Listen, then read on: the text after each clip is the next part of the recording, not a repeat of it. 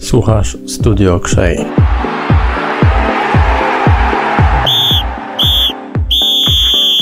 Dzień dobry, witam Państwa w kolejnym naszym odcinku serii e, Niecodzienny Gość przy Okrzei. Dzisiaj ze mną jest e, naprawdę wyjątkowa osoba. Zapowiem go krótko. Jest to człowiek, który w Afryce spędził bardzo wiele czasu, który pomagał tam szkolić się najmłodszym talentom. Opowie nam dzisiaj właśnie, jak to wygląda z perspektywy Afryki. Człowiek ze Śląska, z Chorzowa, Marcin Hanys on Tour jest dzisiaj z nami. Ile masz lat? Dzień dobry, witam wszystkich. Ile mam lat? Bo takie rzeczy nie powinno się pytać, ale skoro pytasz, to odpowiem 33 w tym roku. 33. Pytam dlatego, że już jesteś, można powiedzieć, lokalnym celebrytą, bo widziałem cię w wielu materiałach i cieszę się, że w ogóle zgodziłeś się tak z marszu do nas y, przyjść. Nie powinieneś chyba tak od razu się zgadzać, jak masz tyle y, teraz fejmu. Znaczy nie zgodzę się z tym, bo zawsze słowo celebryta mi się źle kojarzyło. Ja zawsze starałem się robić e, rzeczy, które w moim odczuciu były, były słuszne, tak więc nie używajmy tego słowa, bo na pewno do mnie nie pasuje. Nie jesteś celebrytą. W takim razie kim jesteś, Marcin? Tak na dobrą sprawę kiedyś e, w gabinetach Polskiego Związku Piłki Nożnej, kiedy rozmawiałem z panem Januszem Basałajem, e, byłem rzecznikiem do spraw mediów, człowiekiem, z którym znamy się jeszcze ze współpracy z Orange Sport, powiedział mi, że jestem kompletnym wariatem. Tak więc e, trzymajmy się, trzymajmy się tej wersji. Myślę, że trochę prawdy w tym jest mimo wszystko. Okej. Okay. Z czym dzisiaj do nas przyszedłeś? Tak na dobrą sprawę chciałbym wam e, opowiedzieć o realiach tego, jak wygląda życie w Afryce, jak wygląda piłka w Afryce, jak wygląda codzienność w Afryce w odniesieniu do tego, z czym, z czym e, zmierzamy się w naszej codzienności. Mam nadzieję właśnie, że starczy tam czasu antenowego. Widzę na twojej bluzie napis Football can change the world. Czyli zgadzasz się z tym pojęciem? Tak, zgadzam się, zgadzam się z tym pojęciem zdecydowanie. E, tak jak powiedziałeś, w Afryce Afryka była mi bliska, cały czas jest bliska, ale działałem tam przez, przez 5 lat, tak na dobrą sprawę, bardzo, bardzo długo. Zaczęło się to od prowadzenia treningów piłkarskich tylko i wyłącznie na początku. Później było stworzenie polskiej ligi, później była budowa boisk, e, było w planie otwarcie akademii. No to ostatnie niestety, e, niestety nie zostało zrealizowane ze Jeszcze względów... nie jeszcze nie, jeszcze nie ze względów organizacyjnych i, i finansowych, bo jednak to jest bardzo, bardzo duży wydatek, ale myślę, że coś o tym afrykańskim futbolu mimo wszystko będę w stanie ciekawego dzisiaj wam powiedzieć. No właśnie, piłka nożna może zmienić wszystko tak naprawdę. No może zacznijmy właśnie od tego, skąd w ogóle twój związek z Piastem?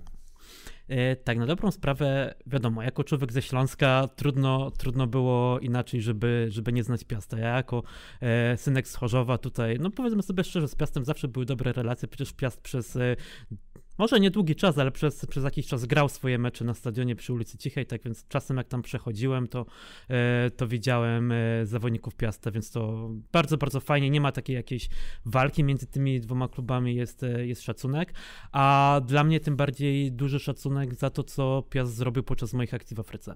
Co zrobił Piast?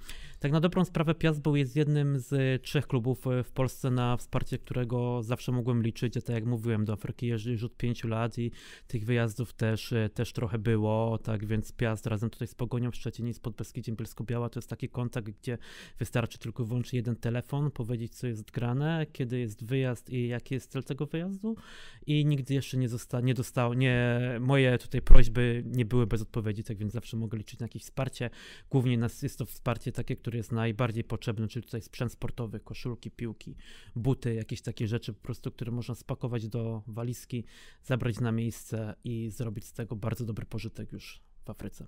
No, robiąc właśnie research do tego wywiadu, myślałem o właśnie Damianie Jędrasiku, którego pozdrawiamy, jeśli nas słyszy teraz. Tak jest. E, bo to twój kolega i właśnie on otworzył, on otworzył tą opcję z, z tym, żeby te koszulki no, załatwić i wysłać. Jak to wyglądało technicznie? Ile tych koszulek było? Co to było za koszulki? Ja widziałem zdjęcia y, niebiesko-czerwone, Homa. Jeszcze była dawna nasza, y, tak. nasz sponsor y, mm, sportowy. Tak, tak, tak. To był ostatni wyjazd, natomiast tak na dobrą sprawę u nas to z Damianem się zaczęło od 2016 roku, końcówka 2016 roku. My poznaliśmy się na studiach, studiowaliśmy razem w Krakowie.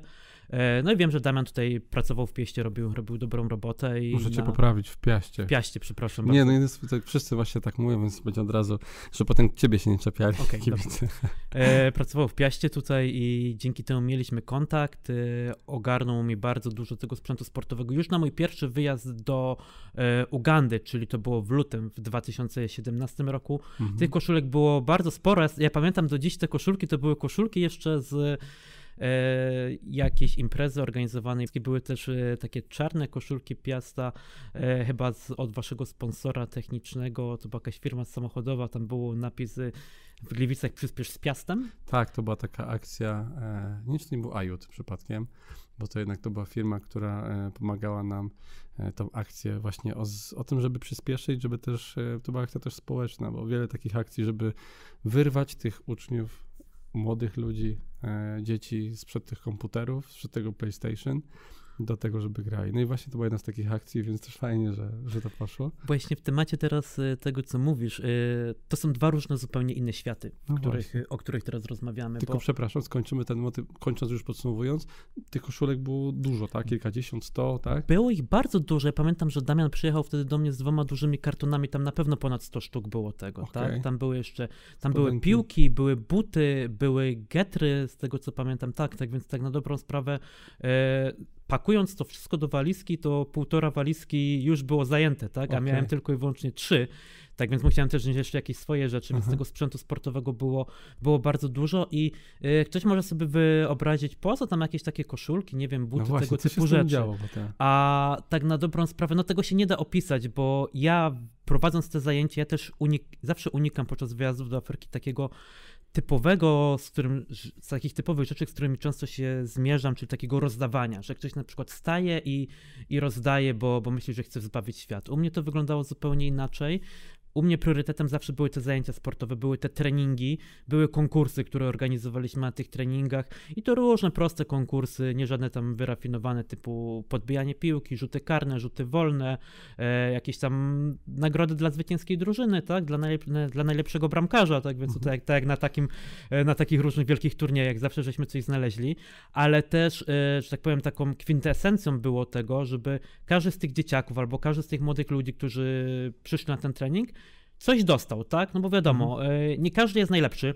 Ja też Okej. nigdy nie byłem jakimś tam wybijającym się sportowcem czy uczniem, tak więc e, miałem to e, świadomość tego, że każdy mimo tego, że, że nie jest najlepszy, coś by chciał dostać, a należało się im to przynajmniej ze względu na zaangażowanie, bo ja pamiętam moje pierwsze treningi, które prowadziłem w takiej bardzo małej akademii piłkarskiej w Ugandzie, kiedy rozmawiałem tam z lokalnym trenerem i się go pytałem, jak to wszystko wygląda, ile tutaj w ogóle masz tych dzieciaków i jak to funkcjonuje, no to on mi odpowiedział, że około 17 przychodzi na taki trening. Myślałem sobie 17, nie tak źle całkiem jak na Afrykę.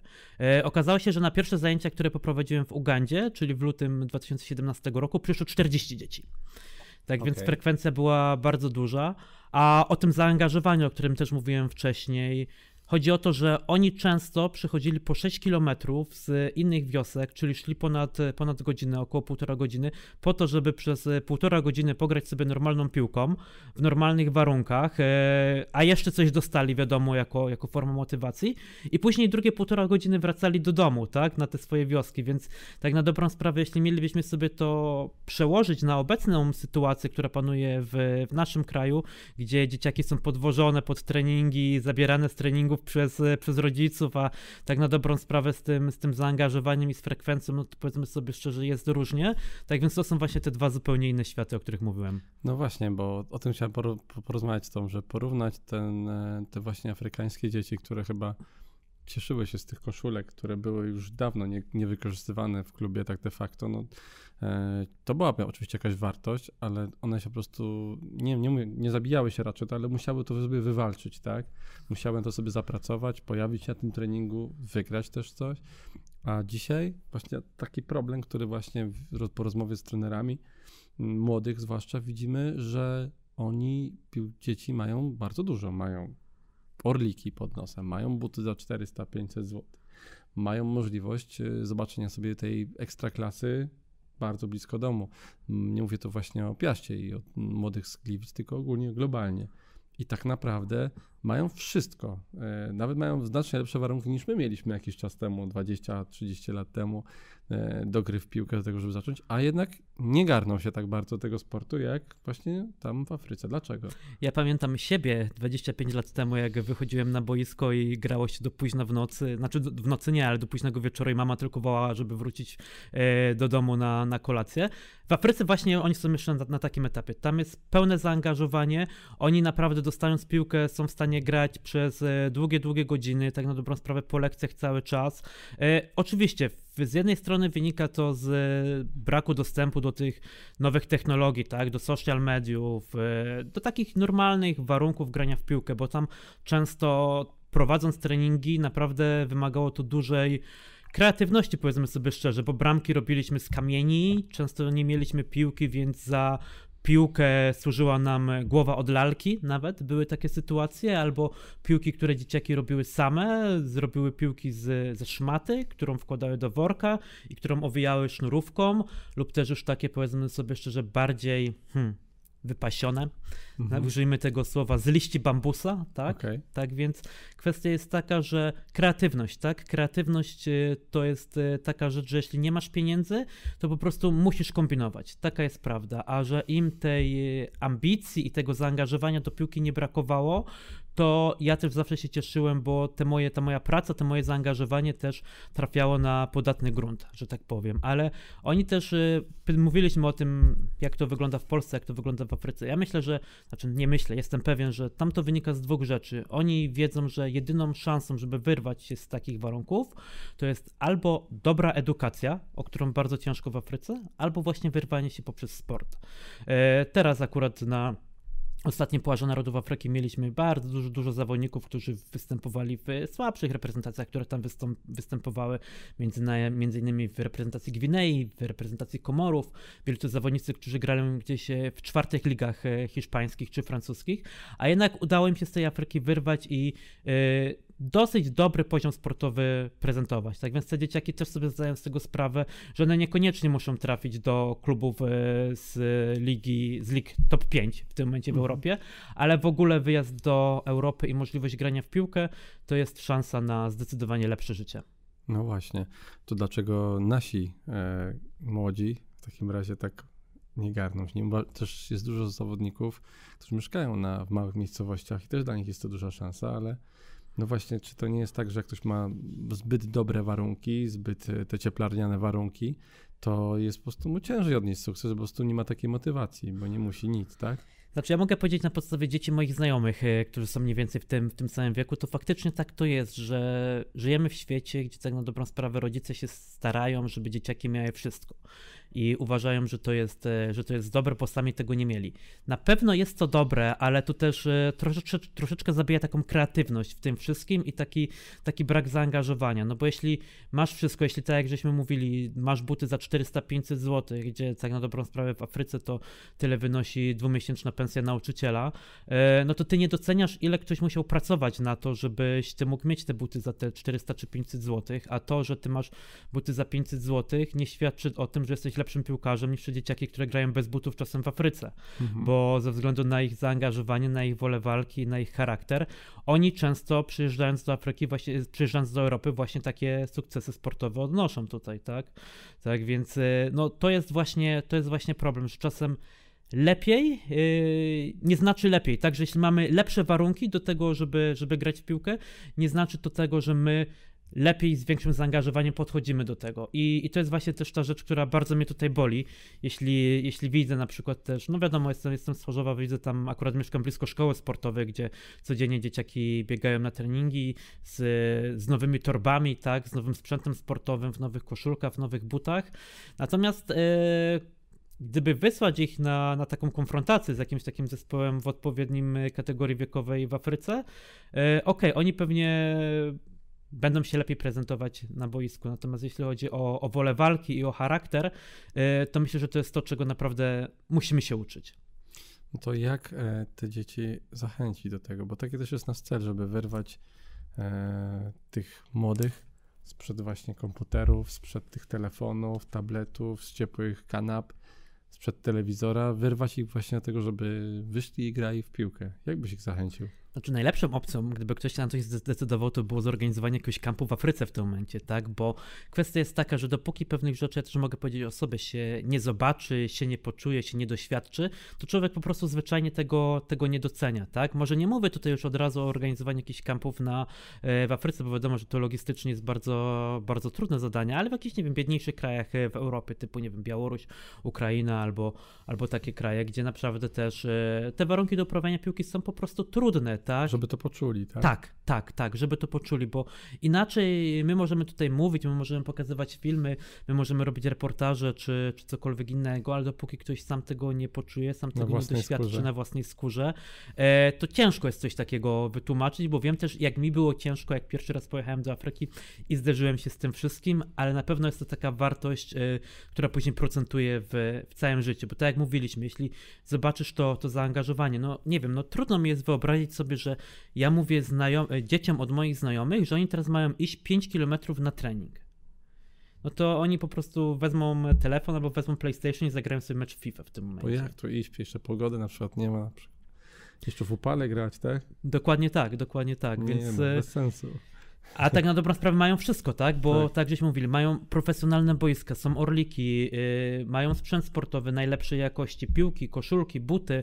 No kurczę, no idealne warunki tylko i wyłącznie po to, żeby, żeby grać, tak? Mhm. Więc no problem moim zdaniem tutaj nie leży w tej całej otoczce, a leży po prostu w głowie i w tym, że pewne rzeczy po prostu trzeba docenić, yy, bo tak jak żeśmy mówili, to są rzeczy, do których oni są przyzwyczajeni w tym momencie. Rodzą się i wiedzą, że tak to dokładnie wygląda. No, mhm.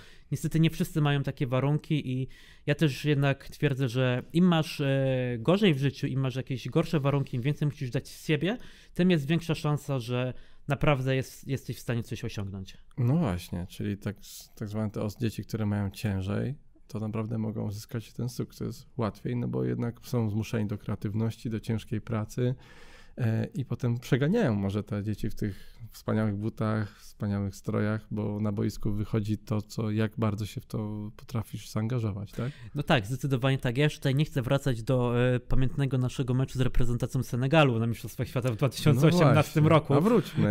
No. przegranego też, przegranego też 2 do 1, jak wszyscy pamiętamy. Ale to myślę, że to jest właśnie w pewnym stopniu to, jak to pokazuje afrykańską mentalność, że oni, kiedy mają okazję pokazać się już na jakiejś, jakiejś szerszej publiczności, w jakimś e, szerszym gronie, oni po prostu zrobią wszystko.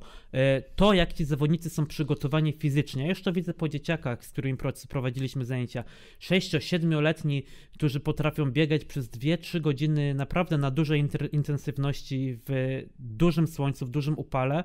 E, ok, brakuje im troszeczkę właśnie tej kwestii taktycznej, takiej kwestii grania zespołowo, bo tam jednak wiadomo, to są indywidualiści, oni też chcą sami się mhm. pokazać na tym boisku, czyli wziąć piłkę prawie na własnym polu karnym, przedryblować i, i strzelić bramkę, ale to jest kwestia tylko i wyłącznie edukacji, którą po prostu można, można wypracować. Natomiast pod tym względem właśnie zaangażowania, pod tym względem e, fizycznym, przygotowania motorycznego, e, no to oni po prostu biją nas na głowę w tym momencie. No właśnie. E, też może też inne mają predyspozycje fizyczne, tak, inne geny tak naprawdę, więc też na pewno na, na obronę naszych zawodników to, że, że jednak ta genetyka jest po stronie Afrykańczyków. Na pewno tak, no wiadomo, że to tutaj wszystko wygląda inaczej, ale też e, kwestie mentalne tego, że oni, no powiedzmy sobie szczerze, często nie mają co jeść, tak, i no chyba nie trzeba lepszej motywacji do tego, żeby, hmm. żeby grać w piłkę albo żeby jakoś próbować się, no. się wyrwać z tego środowiska. To jest straszne o czym Właśnie o tej Afryce chciałem też z tobą e, chwilkę porozmawiać. No bo jak tam tak naprawdę jest? Wiemy, my wiemy tutaj mieszkając w Europie, że tam jest gorąco, że jest e, Sahara, że jest e, trudny problem z, z wodą, że mają też cały czas e, też mają jakieś tam swoje problemy między państwami, że jest głód, że jest, są choroby, to wiemy na pewno, tak. No, że dużo, dużo, wiele jest tragedii tak naprawdę, no ale co ty zobaczyłeś tam w pierwszej kolejności? Co cię uderzyło, jak wysiadłeś po raz pierwszy w samolot? Mm, co mnie uderzyło Powiem dwie historie w temacie do tego, co, Okej. co nawiązałeś. W pierwszej kolejności, co mi uderzyło, po prostu wielki bałagan, tak na dobrą sprawę, na Mhm. lotnisku i e, związane z tym kwestie, ale e, nie o tym chciałem mówić, bardziej o takich kwestiach, które dotknęły mnie tam już będąc na miejscu, Ale bo wiadomo... poczekaj, jaki bałagan, jak to wygląda, że po prostu... Bałagan na przykład taki, że na wizę czekało się prawie 3 godziny, bo nikt nie Aha. wiedział, e, dlaczego to jeszcze nie jest zrobione, wszystko już było zapłacone, a okazało Aha. się, że paszport gdzieś tam, gdzieś tam zaginął, Aha. nie szło wbić wizę, nie szło czegoś wbić do komputera, tak więc takie typowe afrykańskie problemy związane z organizacją. Aha, no, a że mają też czas, przecież nie śpieszą się jakoś. A to jest inna kwestia, to jest inna kwestia. Zresztą e, oni zawsze się śmiali ze mnie i w ogóle się śmieją z wszystkich białych, którzy przyjeżdżają do Afryki, bo oni mówią, że wy macie zegarki, a my mamy czas. Tak więc e, w sumie nie trudno. To jest chyba takie najlepsze podsumowanie tego wszystkiego. Okej. Aczkolwiek właśnie co mówiliśmy w temacie tego zaangażowania i tej biedy, to takie dwie sytuacje. E, Pierwsza miała miejsce podczas mojego pierwszego wyjazdu do Ugandy w 2017 roku, kiedy trafiłem do, do slumsów, do takiej naprawdę e, najbiedniejszej dzielnicy w tej, w tej w Kampali. I tam miałem taką sytuację, że stałem sobie w koszulce już z jakiegoś z e, angielskiego klubu, już nie pamiętam, to był Manchester City. I podszedł do mnie jeden e, tam mieszkaniec e, slumsów, notabene rozmawiał dobrze po angielsku, więc troszeczkę żeśmy porozmawiali. Miał on ze sobą worek z popcornem. E, No i pogadaliśmy, co ja tutaj robię w Ugandzie. Powiedziałem mu, że prowadzę zajęcia, tego typu rzeczy. Po jakiejś chwili przyszedł do niego drugi chłopak. Porozmawiali chwilkę w języku, który jest w Afryce, w Ugandzie, czyli Luganda. I co zrobił ten chłopak, który przyszedł? Rozerwał ten worek z popcornem temu mojemu rozmówcy, wziął garść popcornu i zaczął uciekać. I wtedy pierwszy raz zobaczyłem, do czego ludzie są zdolni z głodu. To jest była straszne. taka- To jest, to jest niewyobrażalne dla nas, tak? Tak, tak, tak. To była taka pierwsza, pierwsza sytuacja, która, którą do dzisiaj mam, e, mam w pamięci. A druga sytuacja parę lat temu, jak już jechałem do Ugandy, e, do Tanzanii, przepraszam, też wylądowałem w slumsach u takich znajomych. E, Młodzi ludzie, około 25 lat, i tak żeśmy sobie rozmawiali o życiu. Ja im powiedziałem, że no słuchajcie, w Polsce to jest jak jest, nie? Przepraszam, jak rozmawialiście po angielsku? Tam już po angielsku, tam już bez problemu po. Tanzanii mówią po angielsku? Tak, To tak, jako- to jest To język jest jak w RPA, troszkę, że jest bardziej of, oficjalny ten język i bez trudu dogadasz się wszędzie na ulicy, czy... Nie, dogadasz się w najbardziej turystycznych miejscówkach, czyli takich na przykład jak Zanzibar, jak Dar es Mhm. Salaam, jak pod Kilimandżaro, Mhm. jak w regionach parków No narodowych. muszą, tak, no bo... Natomiast normalnie jest używany język, język Swahili, natomiast ludzie, u których e, byłem, to byli akurat ludzie, którzy skończyli tam e, szkołę średnią, co też jest naprawdę już dużym wyczynem w Afryce. Mhm. E, No i tak wiadomo, włączyło mi się trochę takie polskie myślenie, zacząłem narzekać, że słuchajcie, u nas to słabo i to z pracą, nie ma pracy i w ogóle z zarobkami jest jak jest. I skończyłem ten mój wywód, e, że no, że ja tu jestem biedny. I dziewczyna, z którą rozmawiałem, powiedziała mi: Marcin, masz dwie ręce, masz dwie nogi, masz głowę, jesteś zdrowy, możesz wszystko. Ty jesteś bogaty. I nagle, wiesz, słuchasz tych wszystkich motywacyjnych y, mówców, coachów na YouTubie w tym momencie i musisz pojechać 8000 kilometrów po to, żeby zrozumieć najprostsze rzeczy w życiu. Tak więc to też, jak y, mówiliśmy o tych dzieciakach, które tutaj mają wszystko, że czasami nie jesteś w stanie zrozumieć, mając wszystko na miejscu, musisz pojechać do zupełnie inną część świata, gdzie są zupełnie inne warunki, żeby po prostu takie najprostsze rzeczy, bo to są najprostsze rzeczy, w jaki sposób do ciebie dotarły. No właśnie. E, To, co mówiliśmy wcześniej o tym, żeby wysłać naszych zawodników do tych młodych, do tam do Afryki na jakiś kamp, to żeby zobaczyli. Kojarzy mi się z jakimś serią takich programów, że zamieniają się przed bogate kobiety z biednymi kobietami. Nie chcę robić też kryptoreklamy, ale wiadomo o co chodzi, że de facto trzeba to poczuć na własnej skórze. Ty to poczułeś.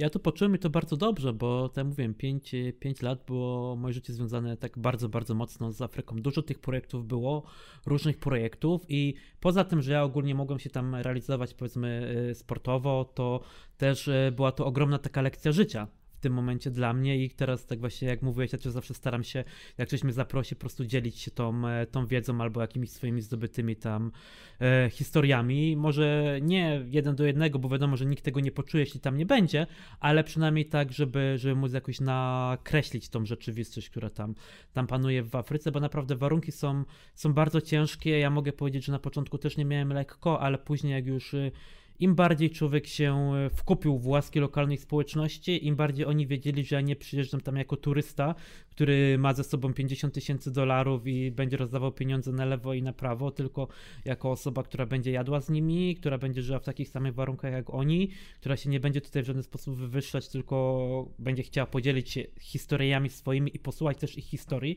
bo to są dwie zupełnie inne płaszczyzny, tym bardziej oni zaczęli mnie akceptować i, i pokazywać takie, takie prawdziwe rzeczy, których ciężko jest doświadczyć jadąc sobie jako turysta na Zanzibar na przykład. No właśnie, a to jest to, że byłeś takim bardziej lokalsem, można powiedzieć, tak?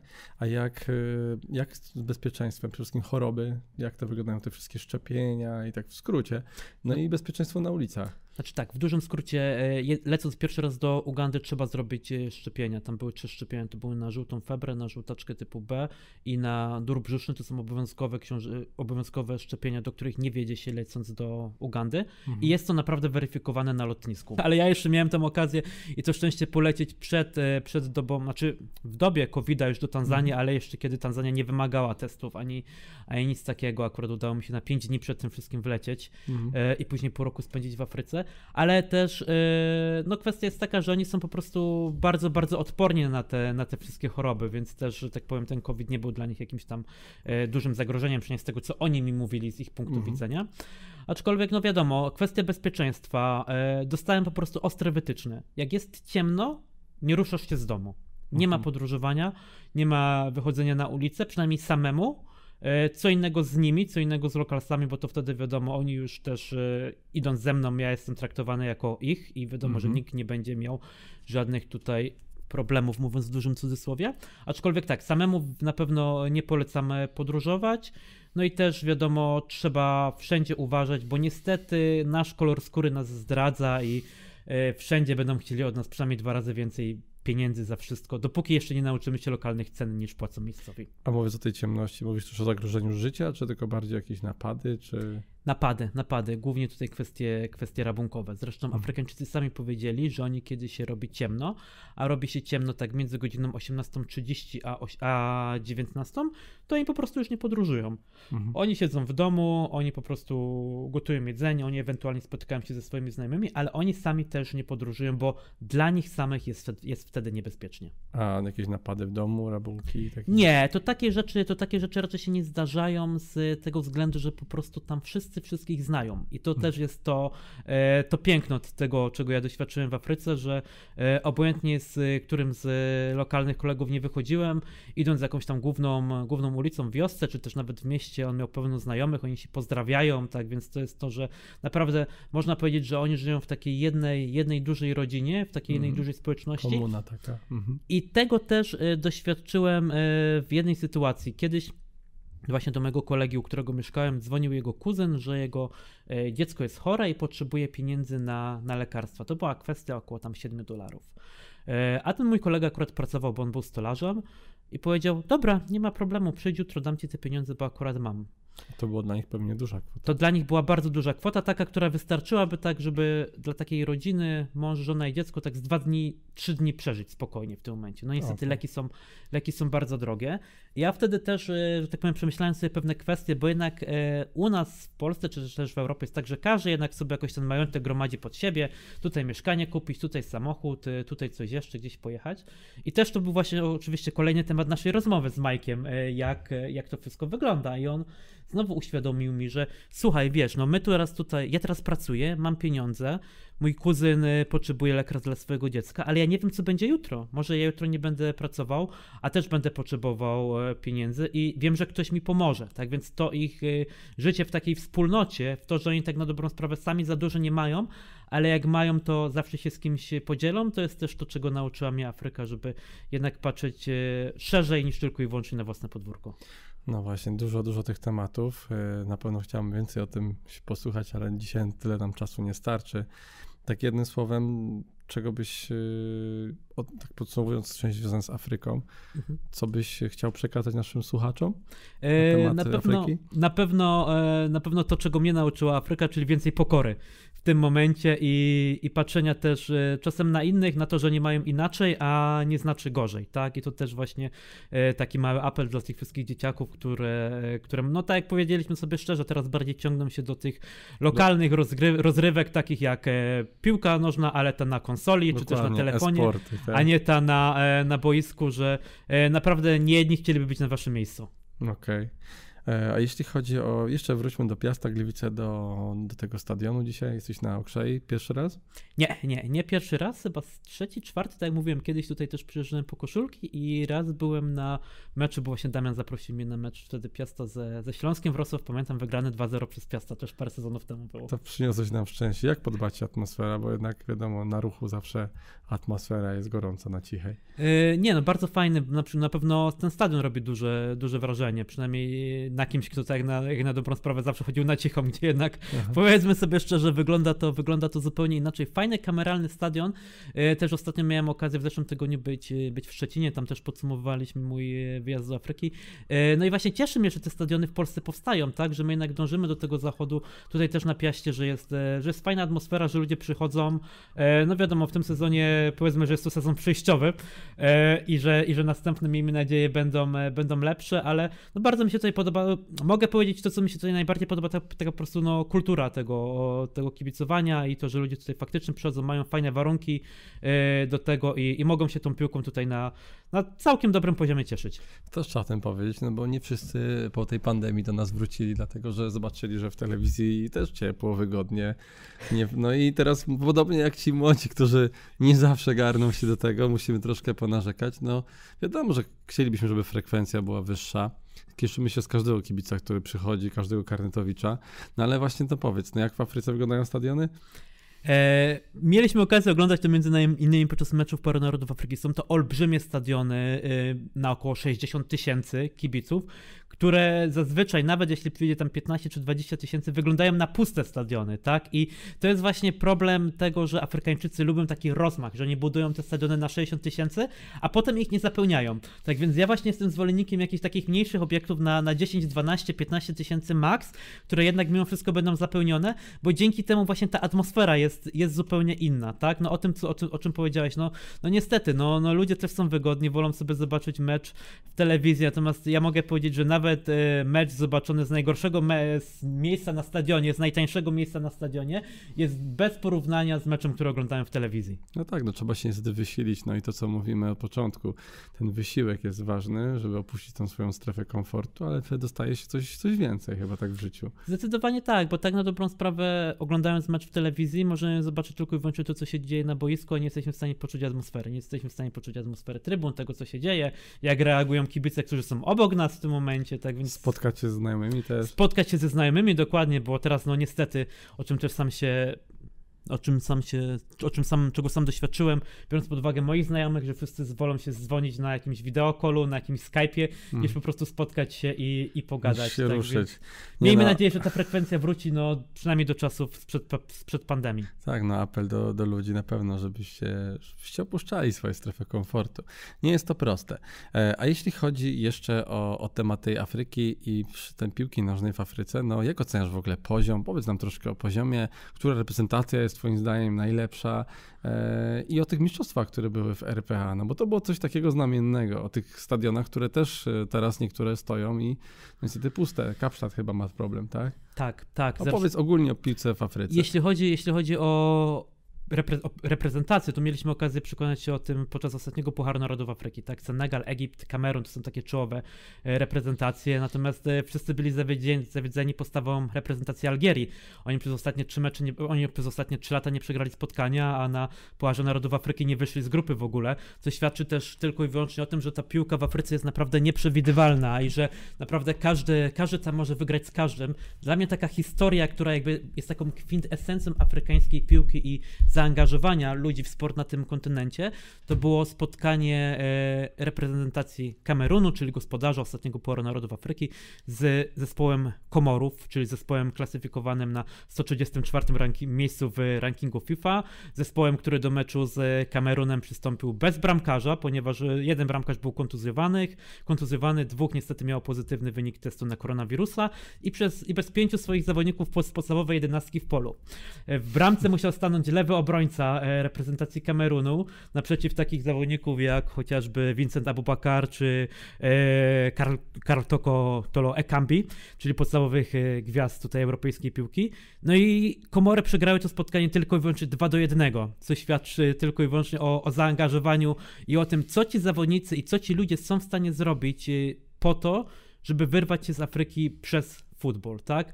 A innym, innym problemem jest to, o czym mówiłeś. No niestety te stadiony stoją, stoją puste. Miałem sam okazję doświadczyć tego w jak byłem w Tanzanii, gdzie widziałem właśnie te, te wielkie obiekty budowane na 40, na 60 tysięcy e, kibiców, które po prostu były puste podczas meczów ligowych, na które przychodziło około 2-3 tysięcy kibiców, no to też wynika z tego, że te bilety w Tanzanii na mecze ligowe wcale nie są takie tanie i tak na dobrą sprawę kwestia 2 czy 3 dolarów, bo tyle kosztowały najtańsze bilety na spotkania ligowe w Tanzanii, to, są, to jest kwota, za którą, no tak jak mówiliśmy, można przeżyć około 2-3 dni, tak? Więc no, ten futbol mhm. też jednak nie jest tak dostępny do wszystkich, mimo tego, że wszyscy go tak kochają. A ile jaki jest poziom w ogóle, ile jest poziom rozrywkowy w, te, w, te, w Tanzanii? W Tanzanii to są dwa poziomy normalne, normalne rozgrywkowe. Te profesjonalne już takie. Profesjonalne, tak. Jest nawet e, dwa takie główne kluby, które zawsze toczą walkę o mistrzostwo Tanzanii. To jest Simba i Yanga. Simba w tym momencie występuje w Pucharze Konfederacji, a tak na dobrą sprawę zawsze występowała w Afrykańskiej Lidze Mistrzów.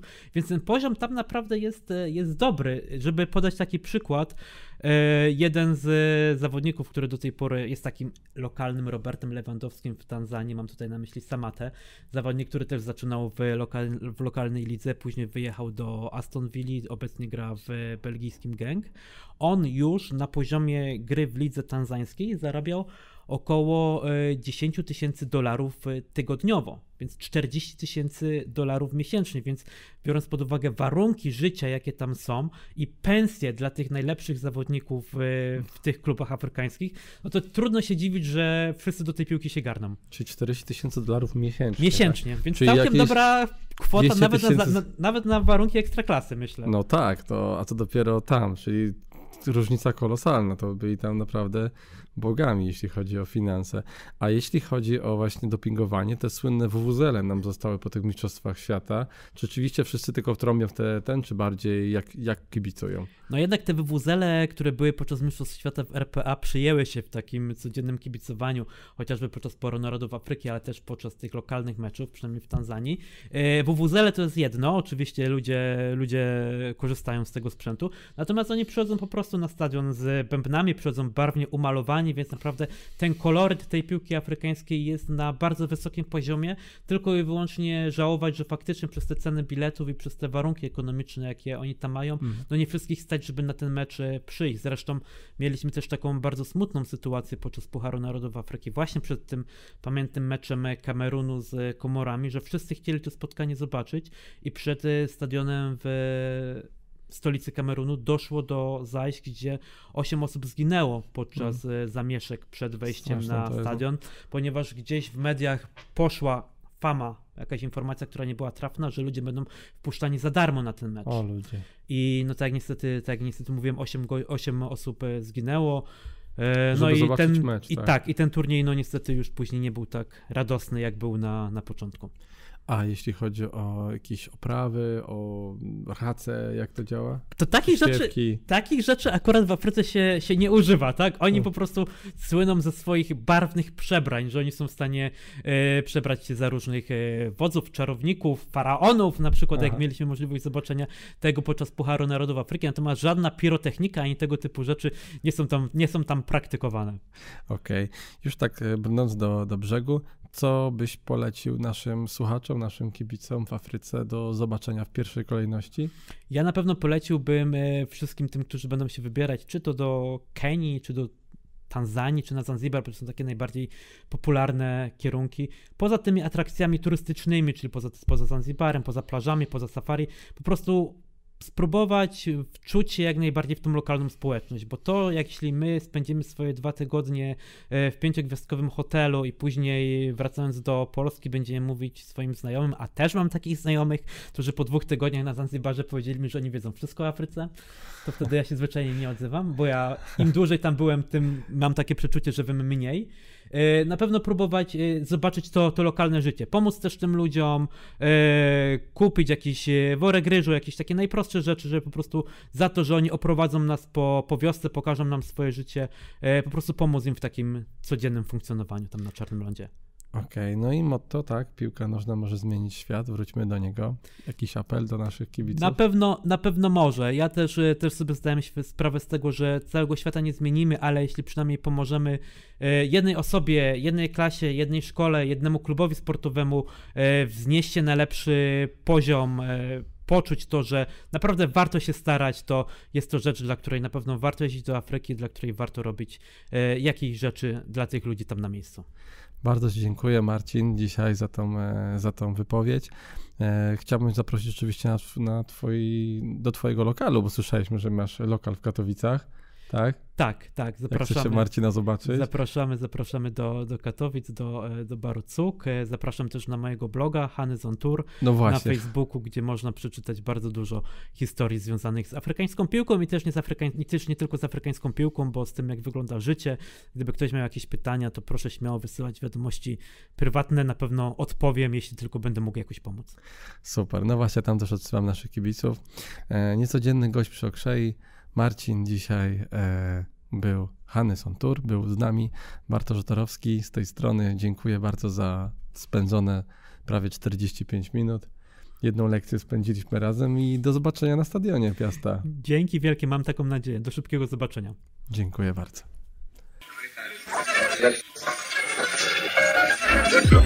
Słuchasz Studio Krzej.